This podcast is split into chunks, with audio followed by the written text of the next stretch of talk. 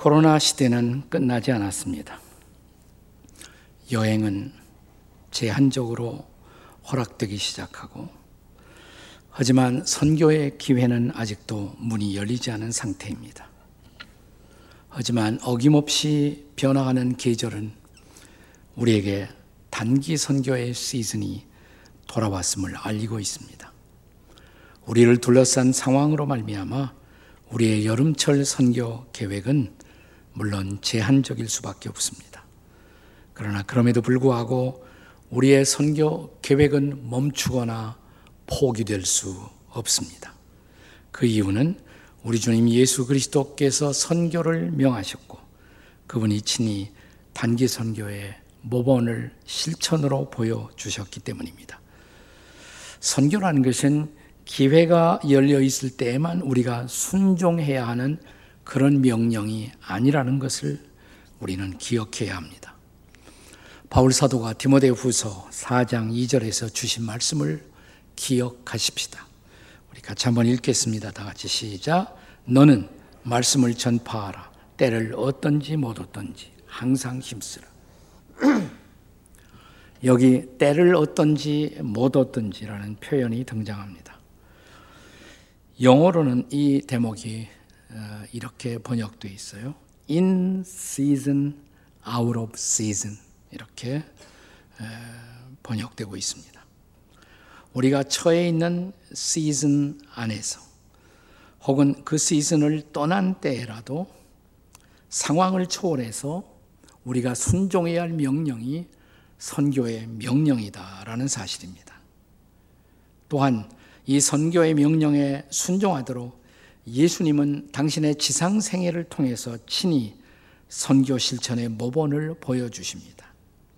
특별히 사복음 중에서 우리가 계속적으로 묵상하는 누가복음에 보시면 두 차례에 걸쳐 예수님이 당신의 제아들을 어, 단기 선교의 장으로 파송하고 계시는 명확한 이그샘플, 그 신뢰를 보여주시고 있습니다. 누가는 예수님의 두 번에 걸친 단기 선교 파송을 구별해서 증언하고 있습니다. 똑같은 사건을 반복해서 기록한 것이 아니라는 것입니다. 누가복음 9장에서 제1차 단기 선교, 누가복음 10장에 보면 제2차 단기 선교가 등장합니다. 자, 먼저 누가복음 9장 1절부터 6절까지를 보시면 열두 제자를 훈련시켜 그들을 1차적으로 단기 선교 파송을 하고 있는 모습을 볼 수가 있습니다. 자, 누가복음 9장이 시작되는 1절, 2절을 함께 같이 읽도록 하겠습니다. 다 같이 시작. 예수께서 열두 제자를 불러 모으사 모든 귀신을 제어하며 병을 고치는 능력과 권위를 주시고 2절 하나님의 나라를 전파하며 앓는 자를 고치게 하려고 내보내시며 이렇게 기록하고 있습니다. 자, 누가복음 9장 6절은 제1차 선교를 할 때 내용 어떻게 선교했는지를 요약해서 보여줍니다. 같이 읽습니다. 시작. 제자들이 나가 각 마을에 두루 다니며 곳곳에 복음을 전하며 병을 고치더라. 제일 중요한 것은 복음을 전하는 거예요. 네, 복음을 전하면서 병도 고쳤다는 것입니다. 자, 이제는 제2차 선교 파송의 장면을 누가 보면 10장에 들어와서 1절, 2절에서 보겠습니다. 같이 읽습니다. 시작. 그 후에 주께서 따로 70인을 세우사 친히 가시려는 각 동네와 각 지역으로 둘씩 앞서 보내시며 이르시되 추수할 것은 많되 일꾼이 적으니 그러므로 추수할 주인에게 청하여 추수할 일꾼들을 보내 주소서 하라. 여기 두 번째 단기 선교 파송과 첫 번째 선교 파송에서 달라진 것이 뭐라고 생각하십니까? 우선 선교단의 규모가 달라졌죠. 자, 처음 단기 선교 때는 몇 명을 보내셨어요? 12명의 제자를 보내셨습니다. 그러나 두 번째 단기 선교에서는 몇 명을 파송하고 계십니까? 70명이에요. 70명. 선교단의 규모가 커진 거예요. 그 이유를 예수님이 친히 설명하시죠. 왜냐하면 추수할 것이 더 많아졌기 때문이다. 라고 말씀하십니다. 어떤 성경학자는 예수님 당시 전 세계에 나라가 몇 나라냐? 70개국이 있었다 그래요. 뭐 지금은 한 뭐 270 정도 될 거예요. 그러나 예수님 당시에는 오직 전 세계의 나라가 70개국이었는데 이 70개국을 향한 선교를 의지를 보여주기 위해서 대표로 70명을 파송하셨다라고 주장한 학자가 있습니다. 자, 어쨌든 선교의 내용은 첫 번째나 두 번째나 사실은 동일했습니다. 10장 9절을 보시기 바랍니다. 10장 9절 함께 읽습니다. 시작. 거기 있는 병자들을 고치고 또 말하기를 하나님의 나라가 너에게 가까이 왔다. 하나님 나라 복음을 전하는 것이 제일 중요하지만 또 동시에 병을 고쳤다라고 성경은 기록합니다. 이제 드디어 70명의 제 아들이 돌아와 선교 보고를 하게 됩니다. 자, 본문이 시작되는 17절의 말씀입니다. 같이 읽습니다. 시작. 70인이 기뻐하며 돌아와 이르되 주여 주의 이름이면 귀신들도 우리에게 항복하더이다. 아마 제 아들이 선교하면서 가장 임프레시브하고 가장 인상적인 것이 뭐였느냐? 그건 뭐 전도했더니 예수 믿겠다. 이거보다도 제 아들에게는 더 인상적인 것이 예수의 이름으로 귀신들을 명했을 때 귀신이 어떤 사람 안에 들어가 있다. 거품을 물리며 뭐 나왔다. 실제로 그런 일이 일어나요. 보면 그러니까 그런 것이 가장 인상적으로 보였던 것 같아요. 혹은 난치의 환자가 그 병이 치유받았다. 이런 인상적인 장면들을 보고한 것입니다. 그때 예수님이 하신 말씀이 18절과 19절의 말씀입니다. 같이 읽습니다. 시작. 예수께서 이르시되 사탄이 하늘로부터 번개같이 떨어지는 것을 내가 보았노라. 내가 너에게 뱀과 전갈을 밟으며 원수의 모든 능력을 제할 권능을 주었으니 너희를 해칠 자가 결코 없으리라. 무슨 말씀이에요?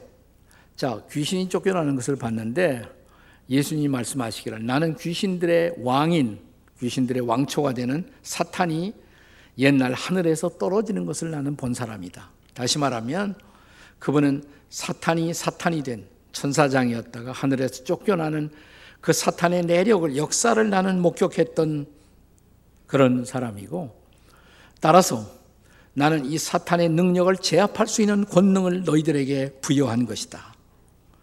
자, 그러면서 그 다음에 첨부하시는 말씀, 이런 말씀이에요. 사탄이 너에게 항복하는 것.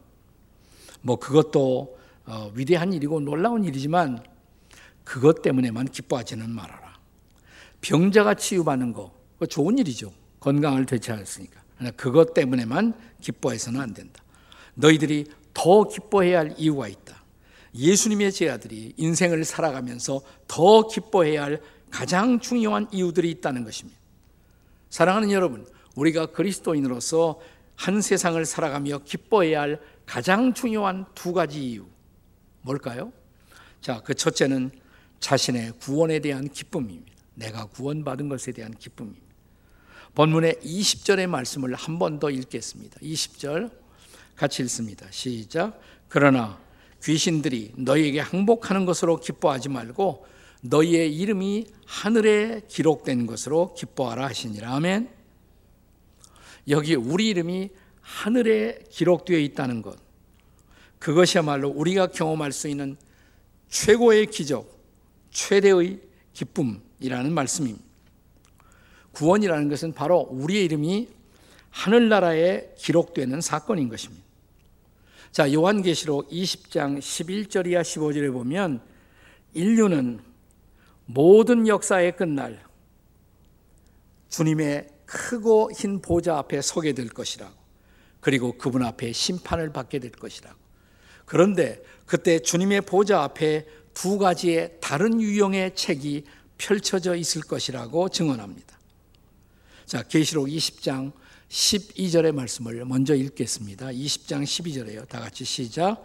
또 내가 보니 죽은 자들이 큰 자나 작은 자나 그 보좌 앞에 서 있는데 책들이 펴 있고 또 다른 책이 펴졌으니 그 생명책이라 죽은 자들이 자기의 행위를 따라 책들에 기록된 대로 심판을 받으니 우선 복수로 책들이라고 그랬어요. 책들.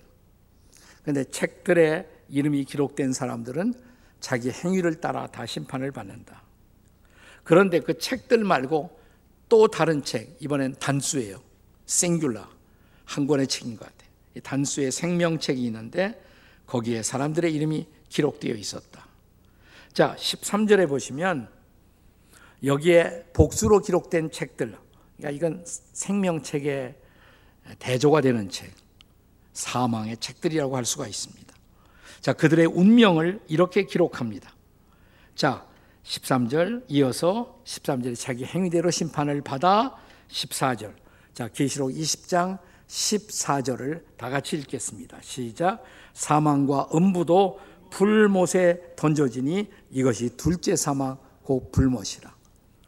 그러니까 자기 행위대로 심판을 받았을 때 사람들의 궁극적 운명은 다 불못이다.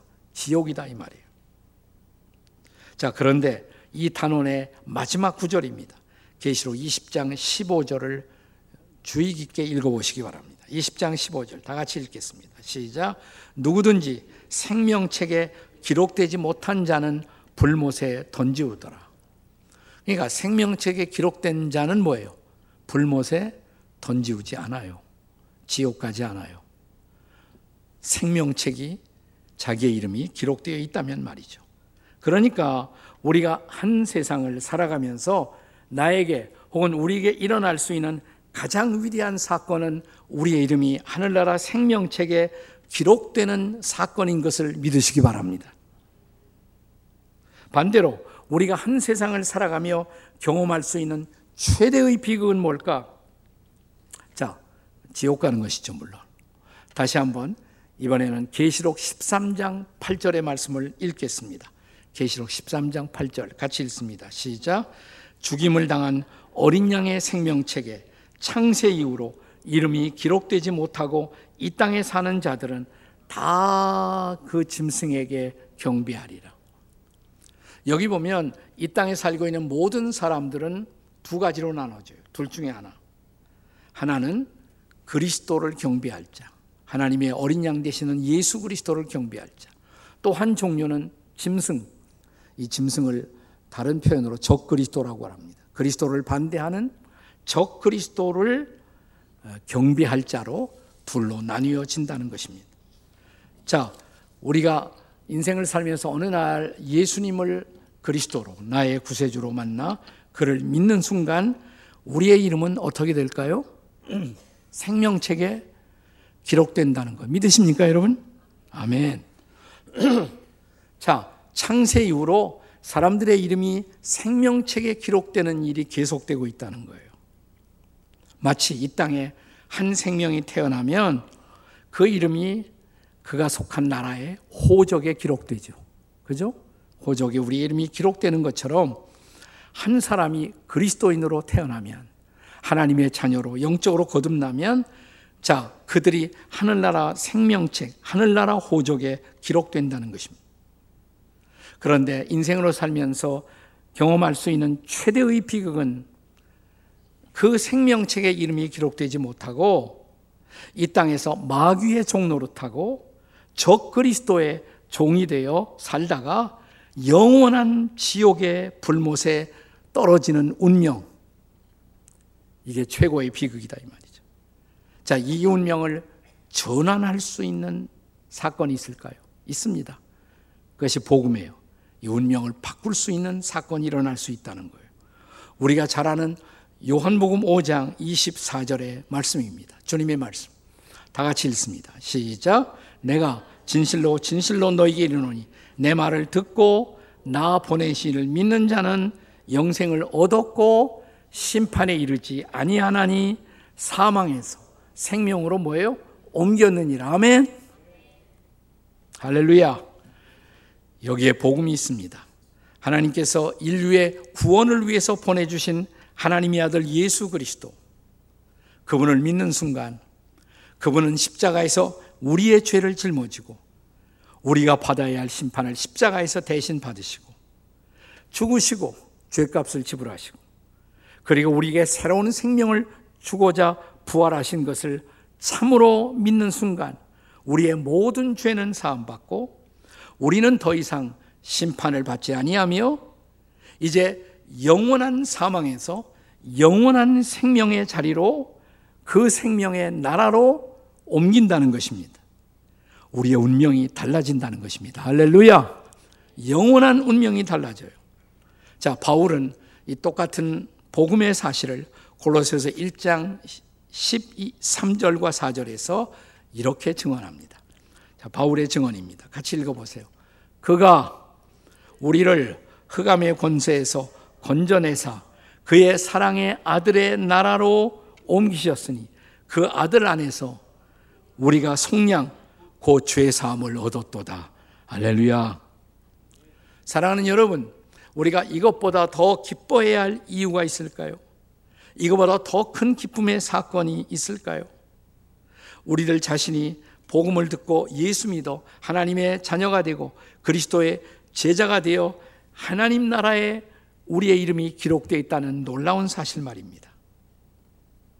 저는 이거 말고 그 다음에 더 깊은 소식이 있다면 이 놀라운 일이 일어나도록 우리가 다른 사람들을 도울 수가 있다는 것입니다.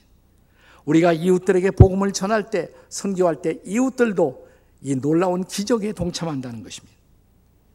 단기 선교라는 것은 짧은 기간 안에 집중적으로 우리가 이웃들에게 복음을 전하여 그들로 하여금 하나님 나라에 들어올 수 있도록 그들을 도와줄 수 있다는 사건입니다. 그러니까 일종의 단기 선교라는 것은 추수의 경험이에요. 예, 짤막한 순간에 영혼들을 추수하는 것입니다. 그래서 하나님 나라에 그들을 거두어 드리는 것입니다. 이것은 우리가 한 세상을 살아가며 경험할 수 있는 또 하나의 기쁨입니다. 첫 번째 기쁨은 내가 구원받은 것. 두 번째 기쁨은 이웃들이 이 기쁨에 동참할 수 있도록 도울 수 있다는 것. 그러니까 이 두 번째를 다시 말하면 불신의 영혼들의 구원의 기쁨이죠. 자, 성경은 우리가 복음을 전하는 이웃들을 우리의 동력자로 알고 그들을 도와야 할 이유를 이렇게 말합니다. 그들은 복음의 동력자이고 우리의 동지라고 말합니다. 자, 빌립보서 4장 3절의 말씀을 함께 같이 읽겠습니다. 다 같이 시작. 또 참으로 나와 멍해를 같이 한 네게 구하노니 복음에 나와 함께 힘쓰던 저 여인들을 돕고 또한 글레멘트와 그 외에 나의 동력자들을 도우라. 그 이름들이 생명책에 있느니라. 아멘. 이미 말씀을 드렸습니다마는 하늘 주님의 심판의 보좌 앞에 두 가지 유형의 책이 있었다고 그랬어요. 자, 하나는 사망의 책들, 복수라고 그랬죠. 또 하나는 단수, 생명책. 그러니까 이거는 구원 받을 사람보다는 구원 받지 못할 사람이 훨씬 많다는 것을 암시하는 거예요. 그러니까 넓은 길로 간 사람이 많아요. 좁은 길을 선택한 사람이 적을 수 있다는 것을 암시하지 않습니까? 그런데 우리가 성경을 창세기부터 쭉 공부하다 보면 성경에 유명한 두 개의 족보가 있다는 것을 알게 돼요. 하나는 창세기에 등장하는 아담의 족보. 또 하나는 신약을 열자마자 마태복음 1장에 등장하는 예수님의 족보. 자, 이제 구약 창세기 5장 1절. 여기 인류의 조상인 아담의 족보를 성경은 이렇게 소개합니다. 같이 읽어보세요. 시작. 이것은 아담의 계보를 적은 책이니라. 이것이 가장 유명한 첫 번째 책, 아담의 족보책. 그런데 이 족보책을 장식하는 가장 반복되는 중요한 단어가 무언 줄 아십니까? 자, 예를 들어서 창세기 5장 5절에 보시면 그가 930세를 살고 그 다음에 뭐예요? 죽었더라. 자, 5장 8절에 보면 그는 912세를 살고 죽었더라. 자, 5장 11절에 보면 그는 905세를 살고 죽었더라. 죽었더라. 죽었더라. 죽었더라. 죽었더라. 죽었더라. 죽었더라. 쭉 읽어 내려가면서 어떤 소감을 받으십니까? 되게 오래 살았네. 그런데 다 죽었구나. 이게 인류의 운명이에요. 아무리 오래 살아도 다 죽어요. 아담의 족보는 결국 사망의 책인 것입니다. 왜 이렇게 되었어요? 그 이유를 자 로마서 5장 12절에 바울의 증언을 통해서 알 수가 있습니다. 같이 읽겠습니다. 시작. 그러므로 한 사람으로 말미암아 죄가 세상에 들어오고 죄로 말미암아 사망이 들어왔나니 이와 같이 모든 사람이 죄를 지었으므로 사망이 모든 사람에게 이르렀느니라. 아멘. 이 한 사람이 누구예요? 아담이죠. 아담 때문에 죄가 왔어요. 그리고 마침내 죄의 싹슨 사망이요. 사망의 지배를 받는 인생이 된 것입니다. 그런데 사랑하는 여러분, 성경에는 이 아담의 족보책과 비교화되는 다른 운명을 암시하는 책이 있다는 것을 아십니까? 새로운 언약의 책, 신약이 열리자마자 마태복음 1장 1절.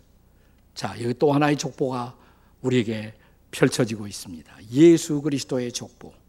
읽어보세요. 마태복음 1장 1절 다 같이 시작. 아브라함과 다윗의 자손 예수 그리스도의 계보라. 예수님의 족보다 이 말이 예수님의 족보. 이 족보의 특성이 뭘까요? 자, 2절에 보시면 아브라함이 이삭을 뭐예요? 낳고 이삭은 야곱을 낳고 야곱은 유다와 그의 형제들을 낳고 자, 3절에 유다는 다말에게서 베레스와 세라를 낳고 베레스는 헤스론을 낳고 헤스론은 람을 낳고 낳고 낳고 낳고 산하지 않도 없이 계속 낳고 낳고 그런데 여러분 이 마태복음 1장 예수님의 족보에서 생략되고 있는 단어 찾아볼 수 없는 단어가 뭘까요? 죽었더라가 없어요. 죽었더라. 오해하지 마세요. 여기 마태복음 1장의 사람들은 죽지 않았다는 말이 아니에요. 그들도 죽었어요. 그러나 그들은 죽음을 극복했어요. 부활의 생명을 얻었어요. 영원한 생명을 얻었다는 것입니다. 그래서 이 족보는 생명의 족보인 것입니다. 생명의 책인 것입니다. 자, 이것도 한 사람 때문에 시작된 것입니다. 로마서 5장 17절에 다시 바울의 증언을 들어보십시오. 같이 읽겠습니다. 시작. 한 사람의 범죄로 말미암아 사망이 그 한 사람을 통하여 왕노릇하였은즉 더욱 은혜와 의의 선물을 넘치게 받는 자들은 한 분 예수 그리스도를 통하여 생명 안에서 왕노릇하리로다. 아멘. 누구 때문에 사망이 왔어요? 아담. 근데 누구 때문에 생명이 왔어요? 예수 그리스도. 네. 그러므로 사랑하는 여러분, 우리가 예수를 믿고 예수께 속한 사람들은 새로운 생명, 영원한 생명을 얻고 이제 생명의 통치를 받는 하나님 나라의 백성이 된 줄로 믿습니다. 할렐루야. 그러므로 우리가 예수님을 구세주와 주님으로 믿고 이 땅에서 보냄을 받아 우리를 위해 삶을 살고 십자가에 돌아가시고 부활하신 예수 그리스도를 믿는 순간 우리에게 어떤 사건이 일어나는 것입니까? 예수를 믿는 순간 일어나는 사건. 아까 요한복음 5장 24절에서 중요한 단어가 자, 이렇게 시작되죠. 내가 진실로 진실로 너에게 이르노니 내 말을 듣고 나 보내신을 믿는 자는 마지막에 뭐예요? 사망에서 생명으로 뭐 했다? 옮겼느니라 그랬어요. 믿으세요, 여러분? 자, 그러니까 예수를 믿는 순간 이런 일이 일어난 거예요. 자, 아담에 속하여 아담의 후손으로 살던 사망에 묶여 있던 내 이름이 아담의 책에서 아담의 족보에서 내 이름에 빨간 줄이 그어져요. 그리고 그 순간 내 이름이 하나님의 어린 양 되시는 예수 그리스도의 생명의 책에 새로 내 이름이 기록된다는 것을 믿으십니까, 여러분? 이 놀라운 기적. 나는 더 이상 사망에 속한 자가 아니라 생명에 속한 자가 되는 것입니다. 왜요? 예수님 때문에. 자, 예수님이 나사로의 무덤 앞에 와서 선포했던 놀라운 말씀을 기억하시나요? 요한복음 11장 25절 26절 다 같이 시작. 나는 부활이요 생명이니 나를 믿는 자는 죽어도 살겠고 무릇 살아서 나를 믿는 자는 영원히 죽지 아니하리니 이것을 내가 믿느냐? 믿습니까, 여러분? 자, 뭐라고 약속하셨어요? 나는 부활이요 생명이 나를 믿는 자는 죽어도 살겠고 우리도 죽어요. 다시 살아요. 믿으십니까? 그 이그샘플로 실례로 나사로를 살리시잖아요. 나사로가 산 것처럼 너희도 한 날에 다시 산다.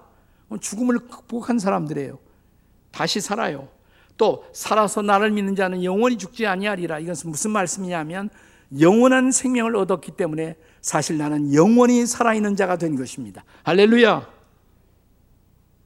우리가 선교할 때, 우리가 전도할 때 일어나는 최대의 사건, 최고의 기적은 이것입니다. 여러분, 전도하다 보면 별별 사건이 다 일어나요. 네. 무당도 예수 믿고, 예, 귀신도 쫓겨나고, 아, 실제로 이런 일들을 우리가 전도하다 보면 여러 가지로 기적 같은 사건들을 경험합니다. 또 병자도 고침을 받습니다. 그것도 기적이죠. 그것도 하나님의 역사예요. 하지만 그것이 가장 중요한 사건이 아니라는 것입니다. 이번에 우리 Rise Up Baptist 이 기도회 하는 동안에 보니까 이 치유의 기적에 대해서 얘기하신 강사님들도 많이 계세요. 물론 그것도 기적입니다. 그러나 사랑하는 여러분, 그것보다 더 놀라운 기적, 그것과 비교할 수 없는 기적. 병은 나도 그 다음에 또 또 병이 또 발생하잖아요. 네. 결국 우리는 다 죽어요. 그러나 궁극적으로 죽음을 극복하고 부활의 생명을 얻고 영원한 생명을 얻는 사건 이것이 복음인 것을 믿으시기 바랍니다. 이것이 복음이에요. 그러니까 너무 치유 기적만 강조하고 복음을 강조하지 않는 것 이것은 사실은 기독교의 에센스가 아니에요. 사실은 예수님은 병자도 고치셨지만 그것 때문에 오신 것이 아니라 영원한 생명을 주고자 오신 것입니다. 믿으십니까, 여러분? 확실히 믿으십니까, 여러분? 근데 내가 전도해서 저 사람이 예수 믿고 영생 얻었다. 이거 보고는 우리가 별로 놀라지 않아요. 근데 병자가 낫다 그러면 되게 놀래잖아, 우리가. 또 그런 집회는 사람들이 몰려가요, 몰려가.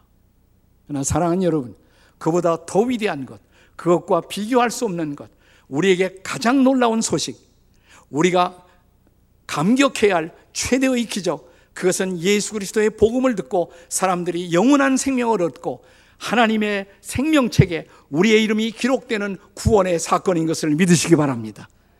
이 여름, 여러분, 다가오는 여름, 바로 이 복음을 위해서 우리가 여러 가지로 제한적인 상황이지만 그래도 전도를 위해, 선교를 위해서 땀을 흘리는 그런 시즌이 될 수 있기를 주의 이름으로 축원합니다.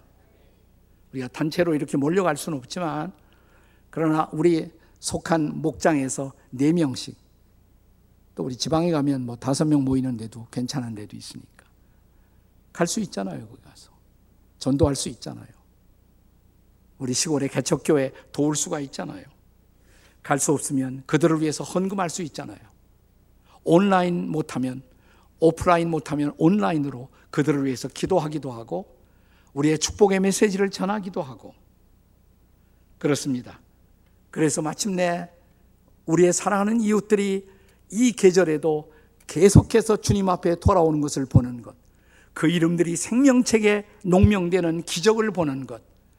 나는 이 무더운 여름, 그 여름의 더위를 물리치고 우리 인생의 최고의 사건, 전도와 선교의 기쁨을 누리는 이런 시즌을 여러분이 준비할 수 있기를 주의 이름으로 축원합니다.